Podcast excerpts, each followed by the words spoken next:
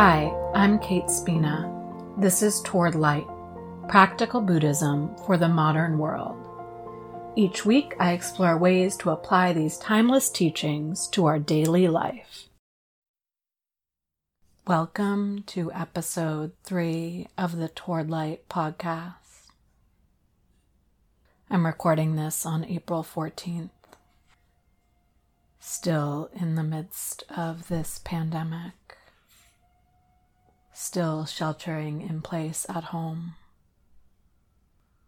I know some of you are also in that reality, and that some of you are essential workers and are working. And I appreciate you so deeply and hope that you are staying safe and healthy. This week, I'm going to talk about anicca which is the Pali word for impermanence. Pali is the language that the Buddha spoke.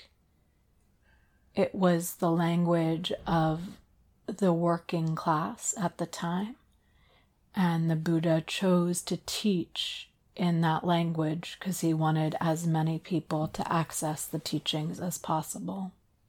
Anicca is one of the three marks of existence, or the three characteristics of existence. When we see the truth of anicca, we are reminded that everything changes. All conditioned phenomena arise and pass away.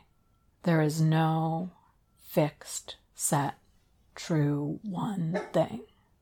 Anicca is interesting because while it is true, and if we look, we do see it, we spend a lot of our lives pretending that impermanence is not happening. We make commitments, we make plans, we create things with the understanding or this idea that they're not going to change. And in this moment of this pandemic, we are really forced to see impermanence. The way that most of us have been living our lives has been changed dramatically. The news, the information that we're getting, the understanding of this disease is changing all the time. We're seeing the impermanent nature of this virus. We're seeing the impermanent nature of what are the laws governing us or the regulations to keep us safe and to take care of others. We no longer have the luxury of pretending impermanence doesn't exist. This is the goal of insight meditation. When we talk about insight meditation, often called mindfulness or vipassana meditation, the insight that we're looking for in our practice is the truth of impermanence. We're looking for this insight, this understanding that things change, that things are conditioned, that they come together and fall apart. And some of us have been in this exploration for a while, have been curious about this, have been looking intentionally to build our understanding, our insight around impermanence. But many have not. And the fact that we're going through this collective shift right now, this worldwide pandemic, which is forcing us to change the way we do things, sometimes quite dramatically, we're all faced with impermanence. And that can affect us in different ways seeing this truth can be liberating and it can be quite painful or destabilizing at times. If you know Maslow's hierarchy of needs, it's a triangle. And at the bottom, our physiological needs need to be met. And then the next layer is safety needs. And then the next layer up is love and belonging needs. And then esteem needs and then self actualization. So, in order for us to do this deeper esteem and, and self actualization work, those other layers need to be solid. And right now, there are many whose physiological needs aren't met. There are many whose safety needs aren't met. So it's like the the foundation is being swept away from us. And so it can be hard to then say, okay, I want to understand impermanence or rest in this truth right now. When really the question is, can I get more food? Or do I have a safe place to, to stay? Or am I going to get sick? And so, why am I talking about this? Why does this feel important? I really want to normalize this experience. This experience of seeing impermanence, this experience of feeling destabilized, of feeling rocked. Even for those of us who've been practicing meditation a long time, I've had to deal with this the internal story of, well, you should be handling this better, or you should be more accepting of impermanence or something. That's not useful. What is useful is t- for me to track and notice the impermanence, to notice when I feel more stable, when I feel less stable, to notice when I feel a lot of fear, notice when I feel less fear, knowing that I can change some of that, but some of that is just the waves of life, of anicca. There's a quality of groundlessness that I feel like we're all experiencing right now, which anicca points to is this idea that if everything's impermanent, we're never on quote unquote steady ground. There's always some level of freedom or some level of uncertainty under everything. I believe it's in one of his books. Um, the Dharma teacher, Joseph Goldstein, talks about this idea of get pushed out of an airplane and you're like, oh no, I have no parachute. And then you look down and you're like, oh yeah, but there's no ground. So if we find ourselves pushed out of a plane with no parachute but no ground, what are our choices? Can we fight gravity and try and climb back up into the airplane? Or do we need to allow ourselves to be accepting of what is? I was just speaking with somebody and we were talking about this tendency of mind to want to be right or to have answers. And especially with something like these 2,600 year old teachings, my interpretation might be different from your interpretation, might be different from that person's interpretation. You know, there are whole different schools of Buddhism. And if I think my interpretation is right, if I try and find some solidity there, that's not going to serve me. But if I can rest in my own understanding while also being open to the fact that there are other understandings, other ways of seeing things, that is a more realistic way to be as we are at home with our families, perhaps, or stuck at work with certain coworkers, or whatever your situation is you may notice the tendency of mind to want to fix on things, of doing things a certain way as the right way. And it's because this impermanence, this groundlessness feels so strong right now. So, the way that our mind deals with that is to try and create some kind of solidity, some kind of solid foundation. So, when possible, be gentle with yourself while also knowing that there is no one way, there is no ground. When we rest in this level of groundlessness, of impermanence, we do get clearer about that moment by moment awareness and our internal moment by moment, present moment, clear, clear direction. So this morning, I had a few different tasks on my to do list. And by just taking a few breaths, feeling my body, I was able to then choose what was the next appropriate thing to do. So there's there is this inner innate wisdom that we all carry with us.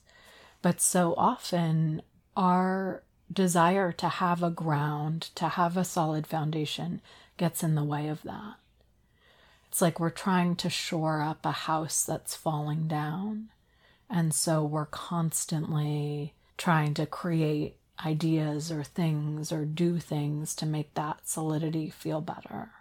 But when we stop doing that, when we stop getting caught in this rut of doing, fixing, creating, and instead simply rest in whatever is happening in the moment, we can often find a lot of clarity.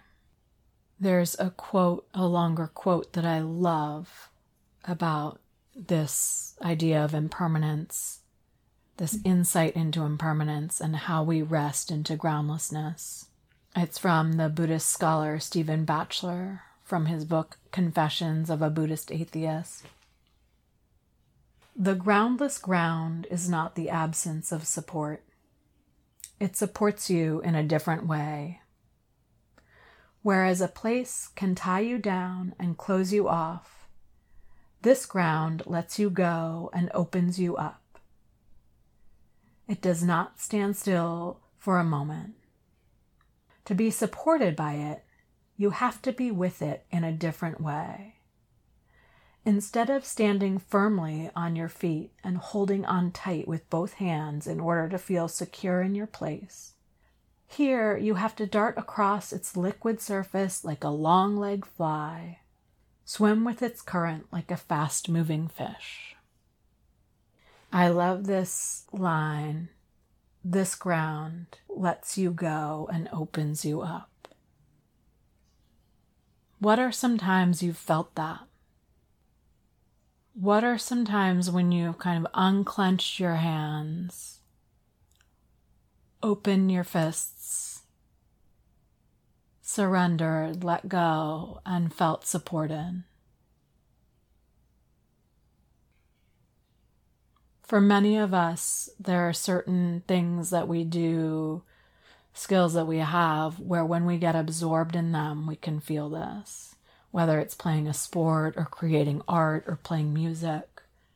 Sometimes when we let go, for me, so often it's dancing. When I let go and follow my body, I feel so supported. When I let the music come in and let my body move how it needs to move, I do feel opened up in a way. Or feel the opposite. Sometimes, um, you know, he starts by saying, uh, whereas a place can tie you down and close you off. So maybe that's where we can start to understand impermanence is by seeing how we do let ourselves shut that off or how we get tied down, bogged down. I've gotten caught up in some shoulds recently around my other work and how to be best of service in this time in a way that still works for me and my system. And my shoulds or my identities, those are the things that I see really tie me down, close me off. But when I accept that my identity is an ever changing thing, when I accept the reality of impermanence, when I accept that there is no one fixed way things are going to be, then I can be open and make the next wise decision based on the information in the moment. I also, in this quote by Stephen Batchelor, I want to point to the imagery of darting across its surface like a long legged fly, or swim with its current like a fast moving fish. And you can see that when a fish is moving with the current, they're using the current to help them move forward. And sometimes they rest and allow the current to move them forward, and then they choose to move themselves forward with the help of the current. Or these flies darting over the water, just barely skimming the surface. when we're cultivating understandings of these teachings, like the teaching of impermanence and this feeling of groundlessness, sometimes sim- similes or imagery can be really useful for us. I know they are for me. If I think about a fish swimming with the current, I can think about what it feels like when I am doing that or when I'm stuck or trying to fight against. So if that resonates with you, it might be useful to come up with other imagery for yourself. What does groundlessness look like, feel like? What are experiences in your life where you've been able to really taste it? Or when have you really fought against it? Just getting curious about impermanence. I have a poem to read from the poet M. Clare. This poem is entitled, What Is It That You Were Given? What is it that you were given? I mean, from the loss, after what was taken that very thing you could never live without, the person or place, the secret or circumstance. Now that it is gone or has been found out, and you can no longer call it foundation, what is it that you were given? You know, and I know this, there is a hollowing out something comes and opens you up right down the middle. And from that moment on, you are no longer immune to the world. You wake, you wander, every familiar now a foreign. You walk as through water until you make it back to your bed, and finally, even there, your sheets, your own pillows scent different, as if daily someone repaints your room, displaces something, disturbs a cherished memento. You see, sometimes we are emptied. We are emptied because life wants us to know so much more light. As you reflect on this idea of impermanence, this idea of losing something that felt foundational. What possibilities can you open up to?